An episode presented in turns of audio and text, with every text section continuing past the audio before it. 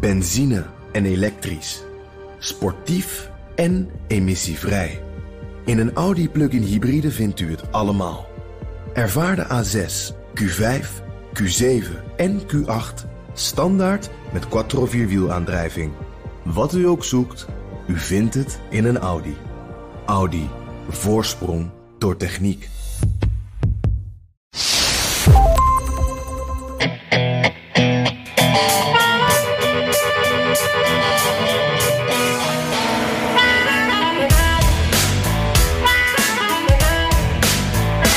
Naast de opmerkelijke grote groep antifaxers, voor wie het coronavaccin zo ongeveer gelijk staat met hoogverraad, heb je ook de anti-maskers. Terwijl Joe Biden schoolkinderen wil dwingen maskers te dragen, zegt gouverneur DeSantis van Florida, die alle coronamaatregelen flauwekul vindt, dat maken de ouders uit, niet een president met een obsessie. He is obsessed with having the government force kindergartners to wear masks all day in school. In Florida, we believe that that's the parents' decision. Joe Biden thinks the federal government should come in and overrule the parents and force these young kids to wear these masks. And you got to wonder, where are your priorities that you're so obsessed with this issue and so obsessed with taking away parents' rights and you're letting Afghanistan burn, our border burn and so many other things in our country fall to pieces. Biden maakt zich drukker over maskers voor kleuters dan over de chaos aan de grens en het drama van Afghanistan. Corona en Afghanistan. Het zijn inderdaad mega hoofdpijndossiers voor Biden. Dit is de 91ste aflevering van de Amerika-podcast. Mijn naam is Bernard Hammelburg in de BNR-studio met een kartonnen bekertje koffie. Dat eerlijk gezegd best lekker smaakt. Ja, uit de automaat daar, hè? Die, die ken ik ook nog ja, Vonkel nieuwe automaat hoor. Ah, oh, ik ben heel benieuwd. Nou, zodra ik weer eens daar ben, uh, dan ga ik dat ook eens uitproberen. Ik zit hier aan uh, uh, de Amerikaanse koffie, die ook eigenlijk best lekker is hoor. In Washington DC aan mijn eettafel, zoals altijd. En ja, Bernard, het is hier nu al dagenlang eigenlijk leven van update naar persconferentie, naar bijpraatsessie. Het Pentagon, het State Department, het Witte Huis, via woordvoerder of via Biden. Het loopt allemaal in elkaar over. De hele dag worden we hier geüpdate en dat zijn we natuurlijk allemaal aan het, aan het volgen allemaal over Afghanistan. Uh, maar ja, daar gaan we het later wat meer over hebben. Ja, en uh, hoe heet je ook weer? Oh ja, dat had ik dat niet. ik dacht aflevering 91. Ja, ja, dan weten ze het wel. Jan Posma in Washington DC. Fijn dat je. Fijn, Jan, we moeten het over de mondmaskeroorlog hebben. Uh, je hebt miljoenen Amerikanen die een vaccinatie weigeren als een soort verzetsdaad. Tenminste, zo komt het steeds meer op mij over. En dan leidt het ook overal van het verzet, allerlei verzet op tegen mondkapjes. Biden wil dat schoolkinderen kapjes dragen. Maar ook dat is kennelijk een symbool van de duivelse dogma's van de democratische drammers. Ik kan wel merken dat jij goed uh, Fox News hebt gekeken de afgelopen dagen. Ja. Want dit is inderdaad hoe ze het zeggen. Ja, en, en dan kijkt iedereen, uh, je liet hem net al horen, Ron DeSantis uh, uit Florida, de gouverneur. Iedereen kijkt dan naar Florida. want ja, best begrijpelijk ook. Eén op de vijf coronabesmettingen komt uit die staat. dat is echt krankzinnig. Ik, ik, ik zag laatst dat het iets van 200 doden per dag zijn. En, en het is daar nu erger in die staat sinds de start van de pandemie. Dus dat is wel echt ongelooflijk. En die DeSantis, uh, wat een potentiële uh, presidentskandidaat is voor de Republikeinen, die, die, wordt daar ook wel een beetje zo door gegroomd door Fox News. Die, die zien dat wel zitten. ja, die, die, die gaat dan flink op het orgel. over voor mondkapjes gaan de ouders, zegt hij. daar heeft de staat niets mee te maken. en, en ik moet zeggen, ook als ik in Florida was steeds, ja, dan zie je steeds hoe daar al die coronaregels genegeerd worden.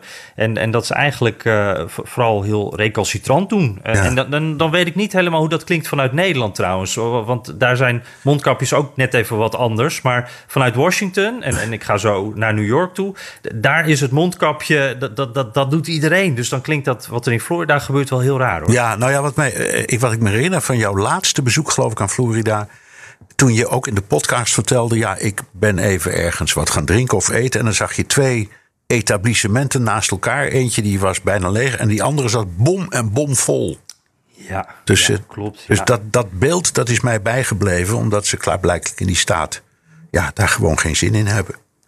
Nee, precies. Het, was in die ene werd gefeest. Dan stonden ze op de tafel te dansen. Die andere was het leeg. Ja, en dan is het als ondernemer natuurlijk ook wel een, eh, een, een moeilijk verhaal even, geworden. Even puzzelen, ja. je rug recht te houden. Ja. ja.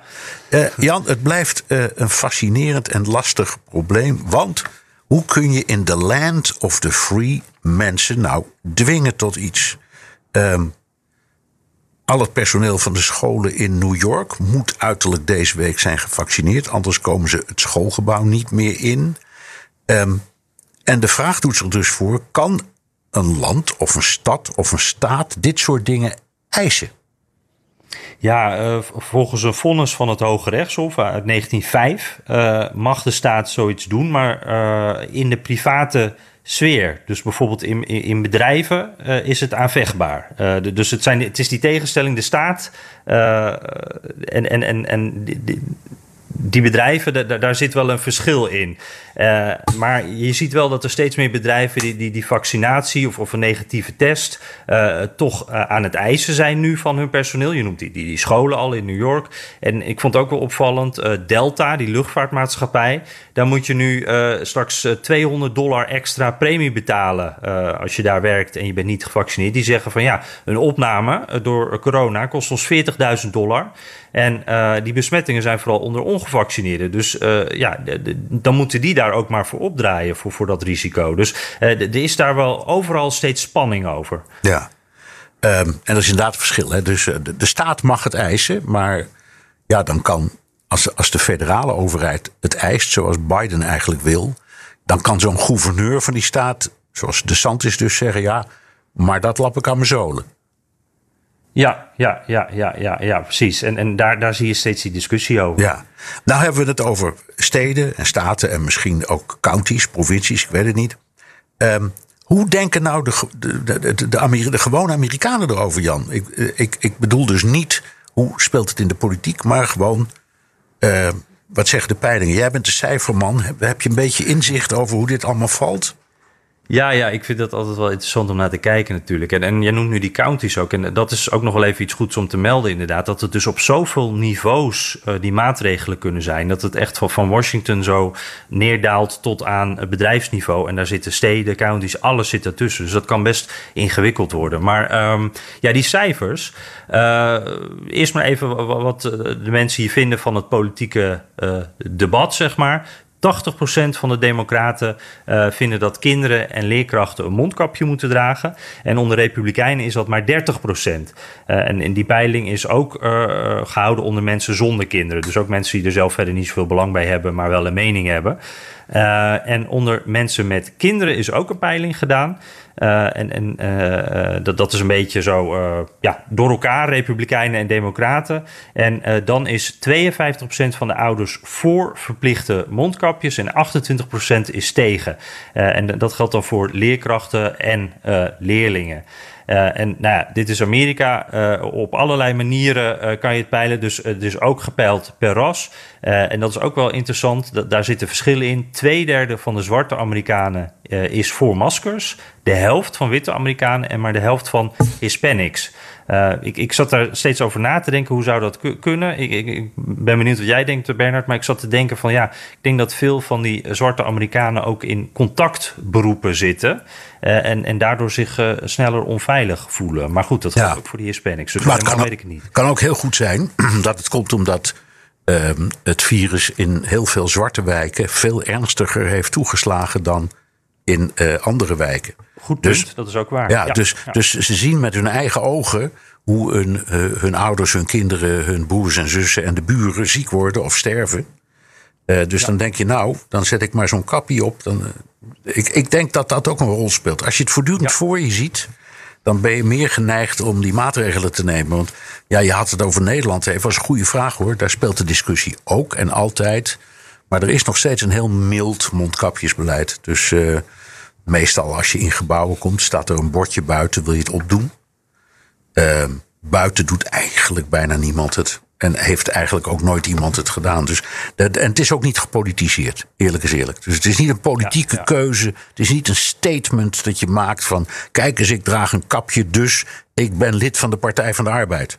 Zo werkt het, nee, zo werkt het hier gelukkig niet.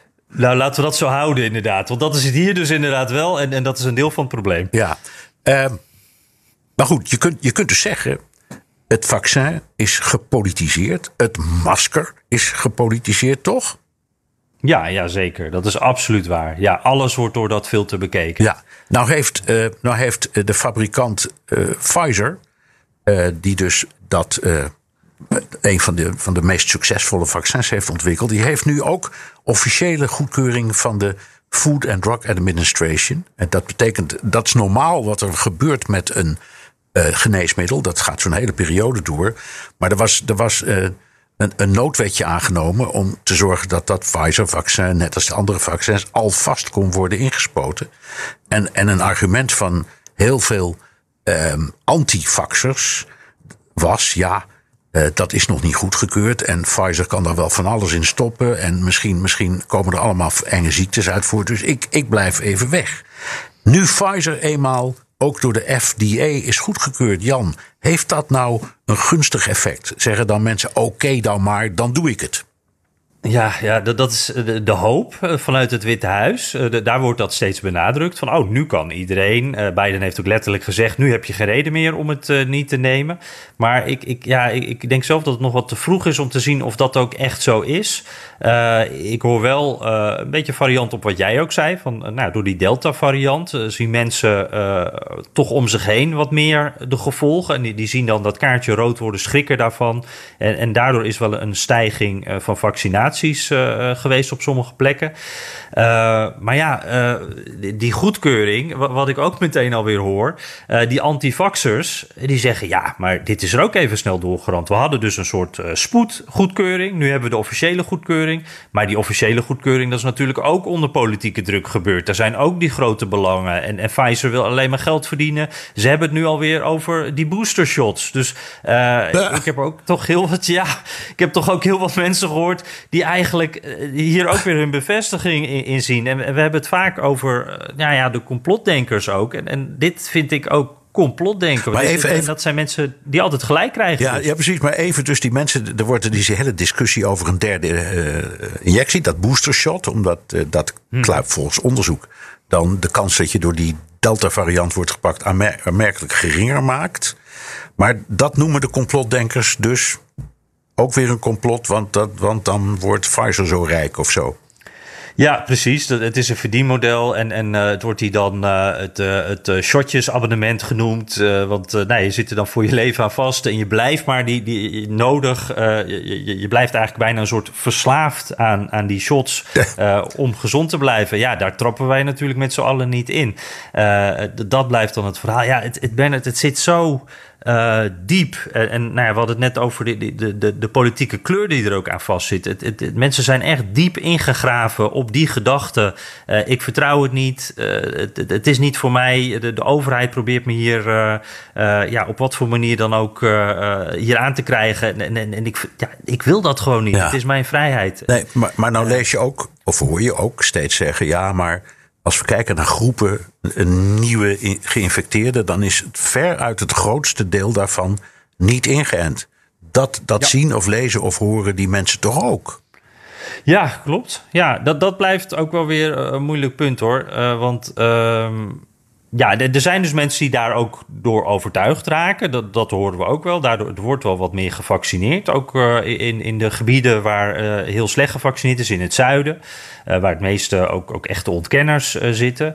Maar tegelijkertijd, ja, ik, ik heb er ook geen verklaring voor, Bernard. Hoe dat. Um, nee. Ja, ook als je het om je heen ziet. We horen nu ook bepaalde talk radio presentatoren. Die, die, of in ieder geval één daarvan. Die, die, die zelf zei van, ah, het is niks die, die is nu overleden. Je, je hoort allerlei voorbeelden, maar uh, bij een bepaalde groep komt dat blijkbaar toch niet aan. Die volgen blijkbaar andere media, Facebook, uh, de buurt-app, dat soort dingen. En, en, die worden steeds bevestigd in dat andere beeld. Ja, ik denk dat het zo werkt. Natuurlijk, als je, als je denkt dat het één groot complot is, dan krijg je iemand met geen mogelijkheid van die gedachte af. Dat is natuurlijk ook een punt. Ja, ja, dat denk ik echt. Het, als je, complotdenkers hebben uiteindelijk altijd gelijk, eh, vinden ze. Dus dat, ja, ja. ja dat blijft dan ook zo. Uh, ja, Bernard, uh, naast corona vecht Afghanistan natuurlijk ook om de aandacht. Dat, dat, is in Nederland zo, ook zeker in Amerika zo.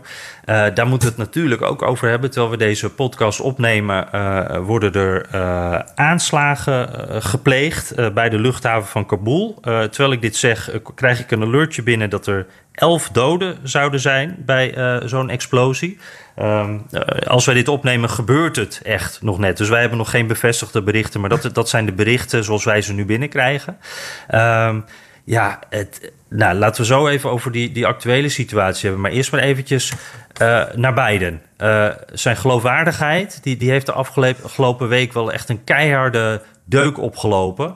Uh, ik, ik, ik, ik, moest meteen denken aan uh, de Britse oud-premier Blair. Uh, die noemde de terugtrekking imbeciel. Nou ja, dat is toch het land van de special relationship, die belangrijke bondgenoot van Amerika. Ja, ja dat is waar. Die, die, werd, die Blair die werd het schoothondje van George Bush genoemd. Om, ja. om, omdat hij toen Bush in 2001 die oorlog tegen Afghanistan wilde beginnen, al meteen steun kreeg van uh, Blair. En trouwens later ook, toen in 2003 uh, Bush Irak binnen wilde vallen, kreeg hij ook onmiddellijk steun van Blair. Dus je kunt Blair niet verwijten dat hij uh, niet solidair was met de Verenigde Staten. Maar als je dan de huidige president, daar komt het op neer, imbeciel noemt, nou dan is er wel wat mis. Um, ja. ja. en je ziet ook dat uh, de relatie tussen Biden en Boris Johnson slecht is. Want in deze hele periode, dus de afgelopen weken, toen die kwestie speelde van die versnelde terugtrekking, heeft, hij, heeft Biden maar één keer met Johnson gebeld. Um, en de Britten die zien dit ook als het einde van zo ongeveer het belangrijkste bondgenootschap ter wereld. Hmm. Wat, wat eh, zit daarachter, denk je? Dat Biden maar één keer gebeld heeft. Dat is een man die gelooft in persoonlijke relaties. Uh, die heeft ook gezegd: ik, ik ga die banden met Europa en, en ook met het Verenigd Koninkrijk, die ga ik verder aanhalen. Wat, wat, wat zit daarin dat, dat hij dan toch maar één keer met, met Johnson beeld? Had hij gewoon niet, ja, had hij gewoon geen zin in? Ik denk dat hij er geen zin in had. Um, en ik denk dat hij, hij heeft uh, wel met, met een aantal regeringsleiders gebeld, maar überhaupt niet zo heel veel. Uh, en ik denk omdat uh, hij wist wat hem te wachten stond. Niet, niet dat het zo uit de hand zou lopen hoor, daar geloof ik niks van. Maar wel dat het zou leiden dat het besluit om het echt te doen en versneld te doen, dat dat zou leiden tot enorme tegenstand van alle bondgenoten uit de hele wereld. Dus ik denk dat hij ook met Johnson heeft gezegd: Nou ja, ik, ik bel wel als, als, als we wat verder zijn in de besluitvorming en dat is het dan. Uh, ja, laat eerst even de storm een beetje zo uitwaaien. Ja, dat we meer ja, contact hebben. Ja. Ja, maar die, die, die Britten die zijn natuurlijk uh, boos, want uh, die, die hebben hun eigen evacuatieoperatie. Uh, die, die hebben duizenden militairen naar Kabul gestuurd. Maar die zijn ook afhankelijk van die Amerikanen. En zij ja. moeten daar ook weg zodra die Amerikanen weg zijn. Dat is waar, dat is iedereen. Dat, dat probleem zie je ook met de Nederlanders. Die dus hals over kop ook weg moesten en ook hun evacuatie moesten uiteindelijk moest middenin moesten stopzetten. Uh, maar ik vind wel dat Boris Johnson een heel klein beetje boter op zijn hoofd heeft. Want eigenlijk hebben de Britten, net als de Fransen. Um, die, die zijn nog veel langer met deze hele kwestie bezig dan uh, uh, iedereen, alle anderen, inclusief Amerika. Ze zijn maanden al bezig met de voorbereiding en de uitvoering van de evacuatie van hun eigen mensen. Dus in, ik geloof in Frankrijk zijn ze daar al in april voorbereidingen voor gaan treffen. En al in mei en juni zijn daar mensen weggehaald. En dat deden ze op advies van hun eigen geheime diensten.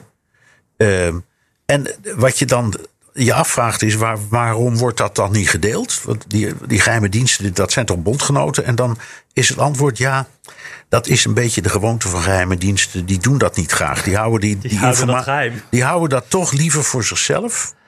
Um, en uh, dus ik denk dat de, de, de actie die Johnson heeft genomen met het weghalen van Britten, dat de Amerikanen daar weer niet van op de hoogte waren. Ja. Dat dat dus als het ware onder hun, ja, dat, dat, dat onder hun neus zo is gebeurd. Dus die hadden ook misschien wel reden om een beetje de pest in, in te hebben. Maar goed, het, het, het, ik denk dat voor de Amerikanen in elk geval zowel de Franse als de Britse actie eigenlijk als een complete verrassing kwam.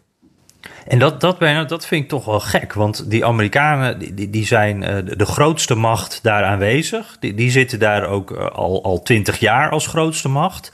Het gebeurt onder hun neus, zei je al. Hoe, hoe, kan dat, denk, hoe kan dat dan dat ze dat... Dat moeten ze toch door hebben gehad? Dat moeten ze toch gezien hebben? Ja. Zij zien alles wat daar dat land in en uit komt. Ja, dat is ook zo. En bovendien, laten we eerlijk wezen... Iedereen heeft het dan over een plotseling vertrek. Maar je kunt ook zeggen, ze zijn er al mee bezig sinds Obama. Want die wilde al weg. En zowel Obama als Trump als Biden hebben altijd hetzelfde gezegd. er komt een moment. En Trump zei al, ja, ik, ik vind dat het per 1 mei moet gebeuren. En toen kreeg hij een hele hoop kritiek. Um, en toen zei hij ook, ja, maar je moet het op een bepaald moment gewoon doen. Dat kost klauwen met geld en we zijn aan het verliezen. En Biden had eigenlijk hetzelfde standpunt. Dat heeft hij ook verwoord. Hè? we, moeten, we moeten gewoon, uh, we moeten weg. En het is nooit een goed moment. Nou ja, nee. niettemin, niettemin zijn de Britten en de Fransen dus on, ja, inderdaad, zonder dat hij, denk ik, dat wist, al begonnen zelf met uh, evacuaties. Het is een krankzinnig verhaal. Ja, ja. En, nou ja, goed, het laatste woord is er ook nog niet over gezegd uh, wat de Amerikaanse inlichtingendiensten nou precies aan Biden hebben geadviseerd. Want dat blijft ook wel een uh, discussie natuurlijk. Um, in ieder geval, uh, Biden, die, heeft dus uiteindelijk in overleg met de Taliban die evacuatie op 31 augustus gezet. Uh, Boris Johnson heeft toen gezegd: uh, dan moeten we de G7 bijeen uh, laten komen. We gaan een virtuele sessie doen. Dan kunnen we beide misschien nog overhalen. Nou, dat is niet gelukt.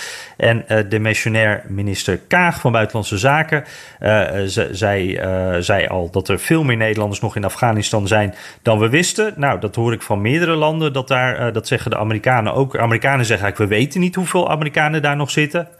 Uh, maar Biden die was dus onvermurfbaar. Uh, langer blijven dan 31 augustus verhoogt de kans op. Uh, nou, daar zien we dus vandaag ook het, de voorbeelden van aanvallen door een lokale IS-eenheid en confrontaties met de Taliban. The longer we stay, starting with the acute and growing risk of an attack by a terrorist group known as ISIS-K, an ISIS affiliate in Afghanistan, which is a sworn enemy of the Taliban as well. Every day we're on the ground is another day we know that ISIS K is seeking to target the airport and attack both U.S. and allied forces and innocent civilians. Additionally, thus far, the Taliban have been taking uh, steps to work with us so we can get our people out. But it's a tenuous situation. We're already had some uh, gunfighting break out. We run a serious risk of it breaking down as time goes on. Ja, uh, dus uh, dit is het standpunt wat Biden eigenlijk al uh, een week lang verkondigt. En dat herhaalde hij nog een keer. Die G7 heeft dus niks opgeleverd. Nee, en eerlijk gezegd, ik begreep ook niet waarom Boris Johnson de G7 optrommelde. Want hmm. dit, dit was toch een kwestie van de NAVO. Dat al die NAVO-partners, zoals Nederland, die zaten daarin. Dus ik, ik zou hebben gezegd, roep de NAVO-raad bijeen. Want dat zijn de landen die meedoen. Um, ja. En in die G7 zitten daar een paar: hè? Amerika, Canada, eh, Verenigd Koninkrijk, Duitsland, Frankrijk, Italië. Maar, maar niet Nederland. Eh, en, Maar wel Japan in die G7. Wat, wat, wat, hebben die Japanners daar nou weer mee te maken? Dus ik vond het een rare actie. En, en uh, het, het, het verbaasde me ook helemaal niet dat Biden eigenlijk al voor die bijeenkomst zei: jongens, ik hou gewoon vast aan die deadline. Um, dus ja, dat, ik, ik, ik, dat was voor mij een beetje raadselachtig. Uh, misschien ook een noodgreep van Johnson, wie weet. Maar het heeft niks opgeleverd. Ja, ja. Ik, dacht nog, ik, ik weet het ook niet natuurlijk, maar ik dacht nog van ja, misschien dat dit gewoon de, de snelste manier was om, om het te doen. Dat het via de NAVO dat dat gewoon te ingewikkeld is. Of dat je dan, dan moet je iedereen weer uitnodigen. En dat hier dan de G7, daar zitten er dan een paar tussen die er misschien wat minder mee te maken hebben. Maar dan heb je in ieder geval de belangrijkste mensen even bij elkaar. Zou dat een beetje de gedachte kunnen zijn geweest? Zou kunnen. Heel goed, zou heel goed kunnen. Jan, wat doet dit met de populariteit van Joe Biden? Ja, um, het, uh, het, het, is een, een week waarin we eigenlijk een soort lawine van, van slecht nieuws en, en uh, uh, hele pijnlijke beelden uit Afghanistan binnenkrijgen hier op de Amerikaanse televisie, in de Amerikaanse kranten. De, de, Taliban is de baas. Taliban is nu een onderhandelingspartner, geeft persconferenties, ze rijden in Amerikaanse Humvees. dat is echt, dat merk je, dat is heel pijnlijk.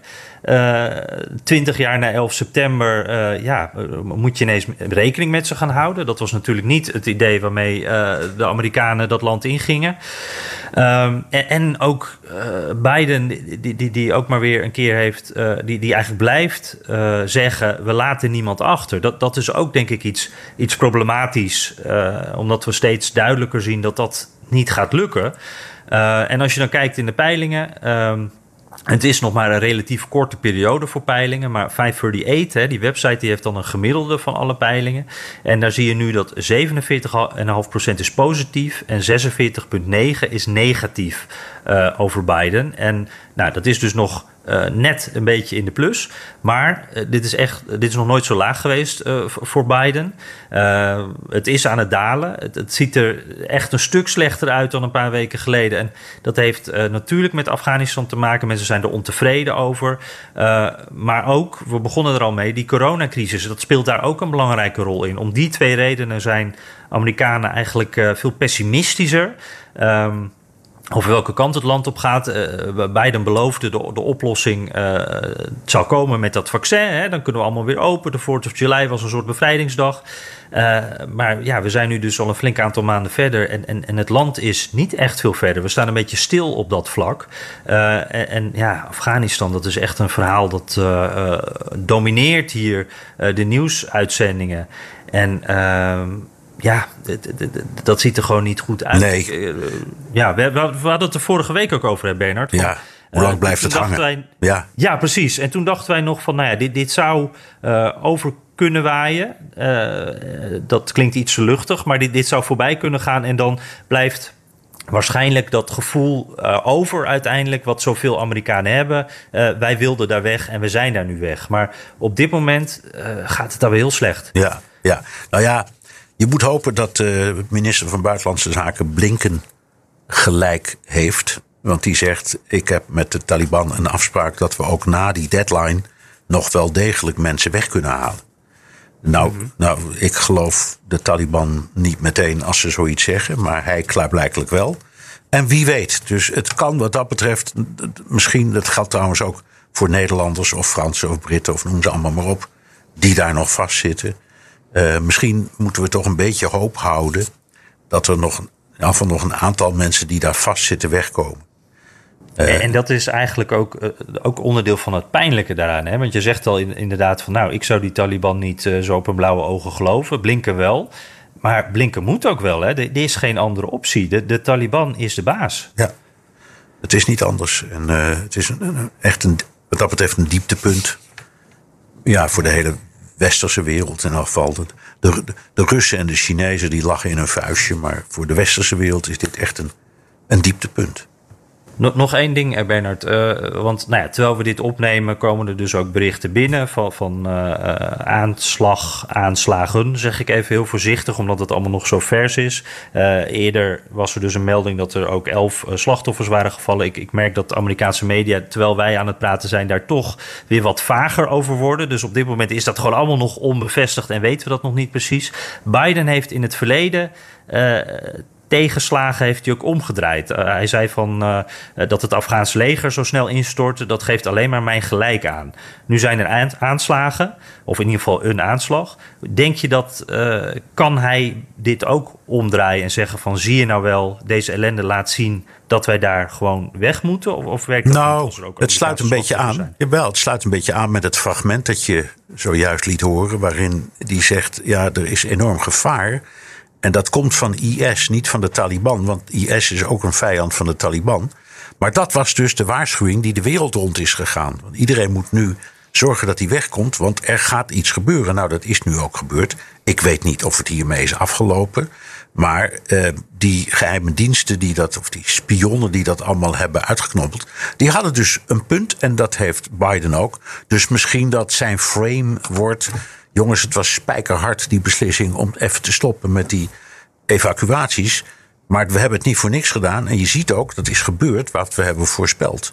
Dus misschien dat hij dat probeert. Maar het lijkt mij eerlijk gezegd een verloren, een verloren wedstrijd hoor. In, in, in communicatiezin. Ja, ja, we hadden het eerder vandaag, uh, hadden, zat ik bij jou in de uitzending in BNR De Wereld. Toen hadden we het er ook even over hoe het Witte Huis probeert deze boodschap om te draaien. Die, die, die, zeggen, die willen eigenlijk vooral de nadruk leggen op wat wel gelukt is. Die zeggen, nou, we hebben hier tienduizenden mensen weggehaald. Dit is de grootste luchtbrug in de, brug in de geschiedenis. Die vergelijken het met uh, de, de, de, luchtbrug naar Berlijn. Uh, dit is een ongelofelijke prestatie. Nou, dat, dat kan waar zijn. Maar tegelijkertijd gaan er dus ook heel veel dingen mis. En, en daar ligt toch vooral de nadruk op. Vind ik, vind ik ook. Dat, ja. Ja, ja. ja, en die luchtbrug in Berlijn, dat ging over uh, brood en beleg, zou ik maar zeggen. En, niet, en, niet, en niet over mensen. mensen. Nee, dat was om, nee. omdat Berlijn toen was ingesloten door uh, ja, de Sovjets en hun vazallen. Dus die stad was afgesloten.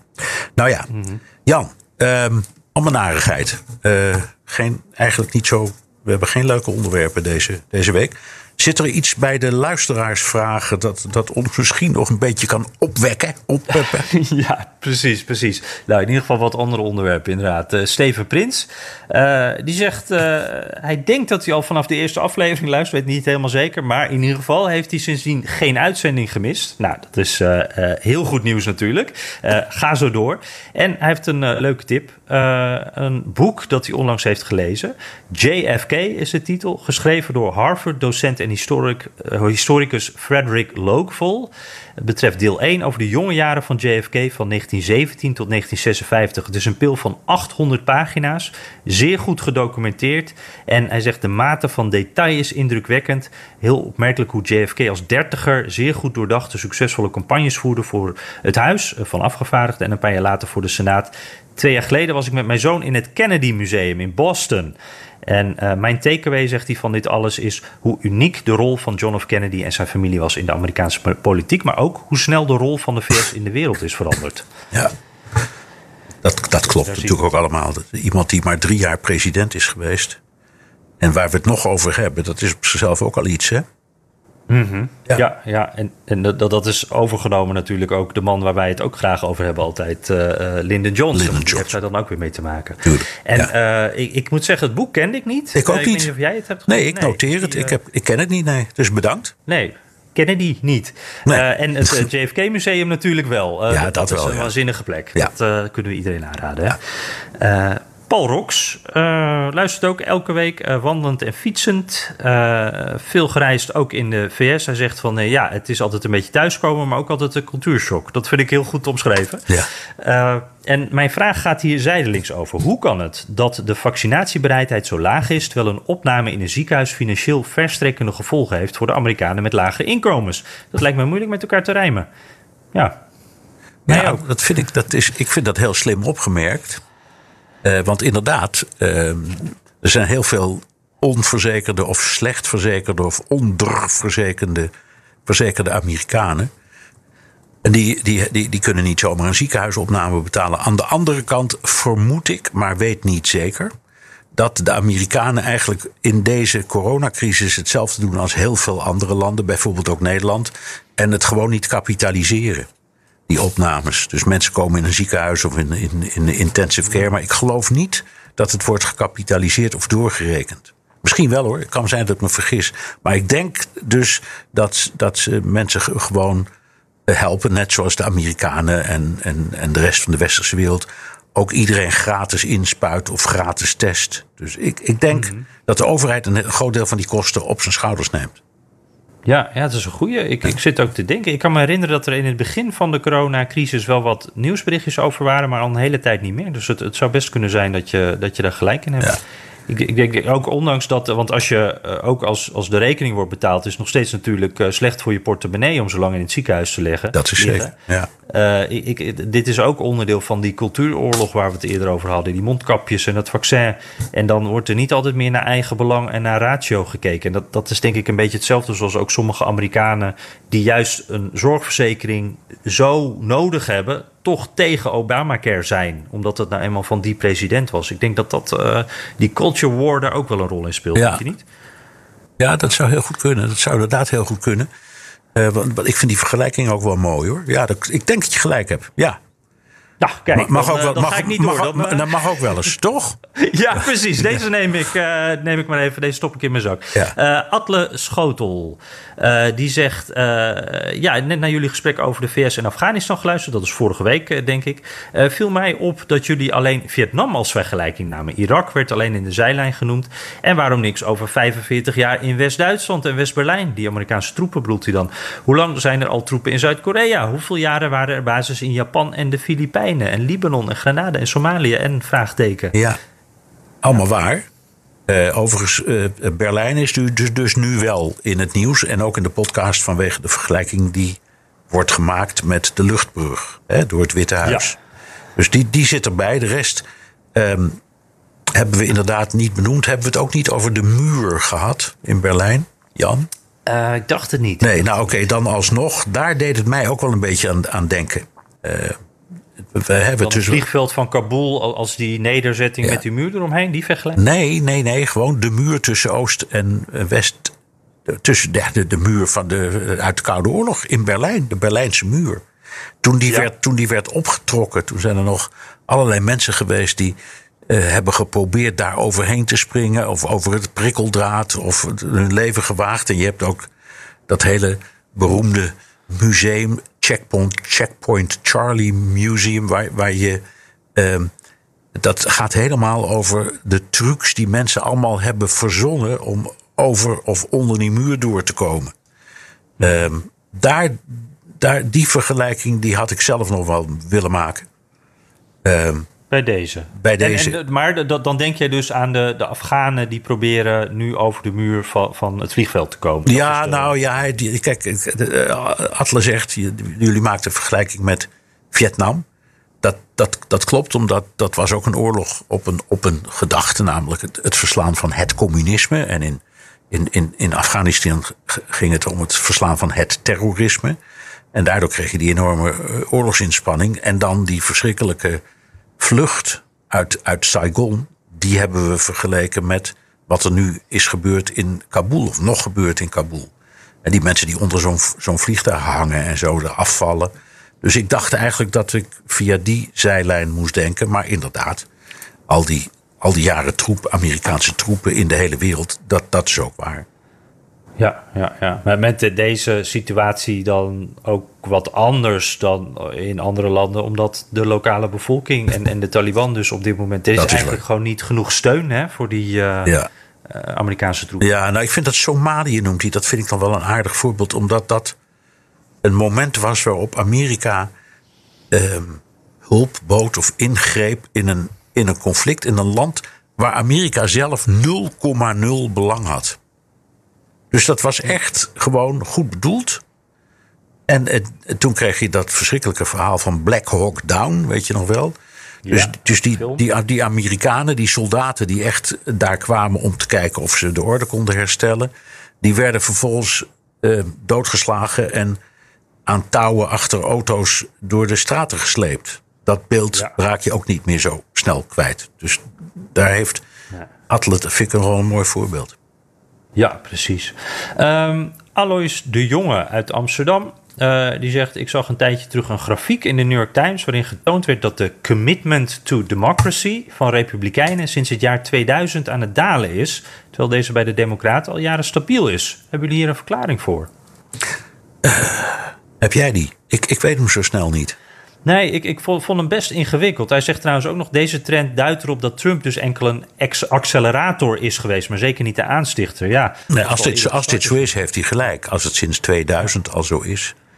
Waar, waar ik in ieder geval aan moest denken, dat is niet helemaal 2000, maar eh, de aanslagen van 11 september, die waren natuurlijk in 2001 eh, vrij vroeg dan in die eh, beweging. Eh, misschien dat dat daarmee te maken heeft dat de Amerikanen eh, uit angst voor aanslagen, uit angst voor eh, geweld van eh, Al-Qaeda, dat soort groeperingen. Dat, dat, dat toen, ja, je zag toen ook dat, dat, dat de privacyregeltjes wat werden aangepast zonder heel veel gemor. Ja. Omdat mensen die veiligheid heel belangrijk vonden. Misschien Dat is dat waar. mee te maken heeft. En wat dacht je van de oprichting van, het, van Homeland Security? Ja, Dat bestond daarvoor ook niet. En dat is misschien wel de grootste gluurder in de wereld. In het menselijk leven. En daar hadden inderdaad de Republikeinen van George Bush, want dat, zo zat het, die hadden daar helemaal geen moeite mee. Ik herinner me nog heel goed het debat. Er waren heel veel mensen die zeiden: jongens, we moeten uitkijken dat we met die, al die controlemiddelen die we nu invoeren, niet de democratie om, om zeep helpen. Dus die discussie was er toen wel degelijk. Dus zo, vanuit dat perspectief kun je het inderdaad zo zien. Maar ik, ik weet niet of dit nu een trend is die bij de Republikeinen sterker is dan bij de Democraten. Ik, ik, ik weet het gewoon niet. Nee, nee, vind ik ook. Uh, nou ja, daar komen we misschien nog wel eens uh, op terug. Uh, Oscar Lobera, die zegt, die luistert altijd tijdens het hardlopen in het Zuiderpark van Den Haag. hij zegt, ja, ik zou ook graag eens willen hardlopen in Central Park in New York en bij familie op bezoek. En hij zegt, jullie voorspelling was aan het begin van de zomer dat de grenzen van de VS snel weer open zouden gaan voor Europeanen. Ik, om eerlijk te zijn weet ik niet of we dat gezegd hebben, want ik, ik ben, volgens mij zijn we allebei vanaf het begin al behoorlijk sceptisch daarover. Uh, Maar uh, ja, Oscar zegt in ieder geval: heel veel seinen staan eigenlijk op groen. Vaccinaties, besmettingen. Um, uh, ook is een zware lobby vanuit de EU, de vliegtuigmaatschappij, toerismesector. Toch komt er geen verandering. Is er iets meer aan de hand? Ja, nou, ik, ik, denk van niet. Alleen het enige wat je kunt zeggen is dat de Amerikanen proberen om niet naar individuele landen te kijken, maar de hele Schengenzone. Dat maakt het een beetje ingewikkelder. Want dat, ja. dan moet je. De veronderstelling is dan dat um, in die hele Schengenzone het beeld ongeveer gelijk is. Uh, nou scheelt dat niet meer zoveel hoor. Het gaat overal gewoon niet goed. En datzelfde geldt ook voor de Verenigde Staten. En er waren allerlei geruchten dat ze zo rond deze tijd misschien de beperkingen voor de Europeanen zouden opheffen. Of maar dat is niet gebeurd. En dat heeft gewoon te maken met het feit dat het bij ons nog niet in orde is. Mhm. En, en bij de Amerikanen ook niet. Dus die zeggen, ja, we gaan niet nog meer bronnen naar binnen halen dan we zelf al hebben. Ja, en ik denk ook daarbij, uh, als ze toeristen binnen gaan halen, uh, nou ja, dan heeft het bijvoorbeeld een stad als New York, moet ik dan meteen aan denken. Ja, dan wordt het een stuk uh, drukker weer. Dan staan er weer mensen in de rij voor musea. Ja. Um, ja, je wil het onder controle houden. Ik denk dat dat toch inderdaad de gedachte is. Ondanks dat wij natuurlijk ook heel graag willen dat, dat dit snel verandert. Maar ik zie het voorlopig nog even niet gebeuren. Ja.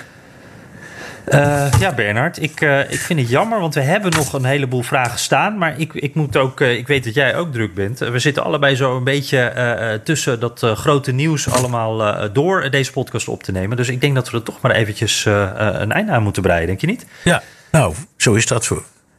De plicht roept. En nou, dat is de podcast ook wel, maar dat is toch eigenlijk ook onze hobby, hè? Ja, precies. Dit is het hoogtepuntje van de week. Zo is dat. Heb je nog heb je recensies? Ja, even kijken hoor. Had ik eventjes. Ik moet hem even opzoeken. Um, F. Werf, die heeft uh, via uh, uh, Apple Podcasts is dat. Ik kreeg laatst ook een vraag van, joh, waar doen jullie dat eigenlijk? Dat is Apple Podcasts. Daar kan je recensies achterlaten. En nou, dat vinden wij heel leuk. Want we horen graag van jullie, maar het is ook heel fijn, want dan worden wij uh, sneller gevonden in die podcast-app. Dus uh, daar zijn we altijd blij mee. Maar als je uh, het op social media wil delen of op een andere manier aan ons wil laten weten, is het ook altijd leuk. En F. Die zegt: topkop podcast van een verslavend niveau. al meer dan 25 jaar kom ik met enige regelmaat in de Verenigde Staten, zowel voor werk, mijn grote luchtvaartmaatschappij, als privé met mijn gezin. En al die jaren stapelen mijn vragen over dit bijzondere land en haar bevolking zich bij mij op. Nou, dat is heel herkenbaar. hij is complimenteus, dat is leuk. De rustgevende en intelligente stem van Bernard en diens wel overdachte woorden dwingen tot aandachtig luisteren. Jan komt met de nodige ervaringen die hij in de VS op straat opdoet en daarmee onderschrijft hij Bernards betoog vaak. Maar met regelmaat daagt Jan Bernard ook uit. Dus ik hoop dat je je uitgedaagd voelde, Bernard. Gelukkig wel, jonge vriend. Ja. Vijf sterren. ja. Oké, dat waren ze. Ja. Oké, terugluisteren kan via de BNR-site, Apple Podcast of Spotify. Heb je vragen, opmerkingen, kritiek of complimenten, dan kan dat ook met een tweet naar Jan Postma USA of BNR De Wereld of heel ouderwets met een mailtje naar dewereld.bnr.nl.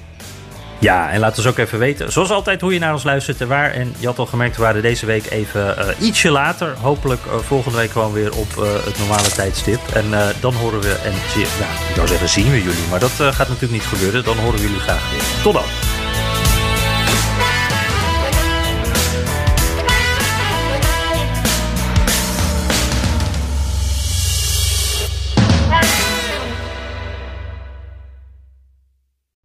Benzine en elektrisch, sportief en emissievrij. In een Audi plug-in hybride vindt u het allemaal. Ervaar de A6, Q5, Q7 en Q8 standaard met quattro vierwielaandrijving. Wat u ook zoekt, u vindt het in een Audi. Audi. Voorsprong door techniek.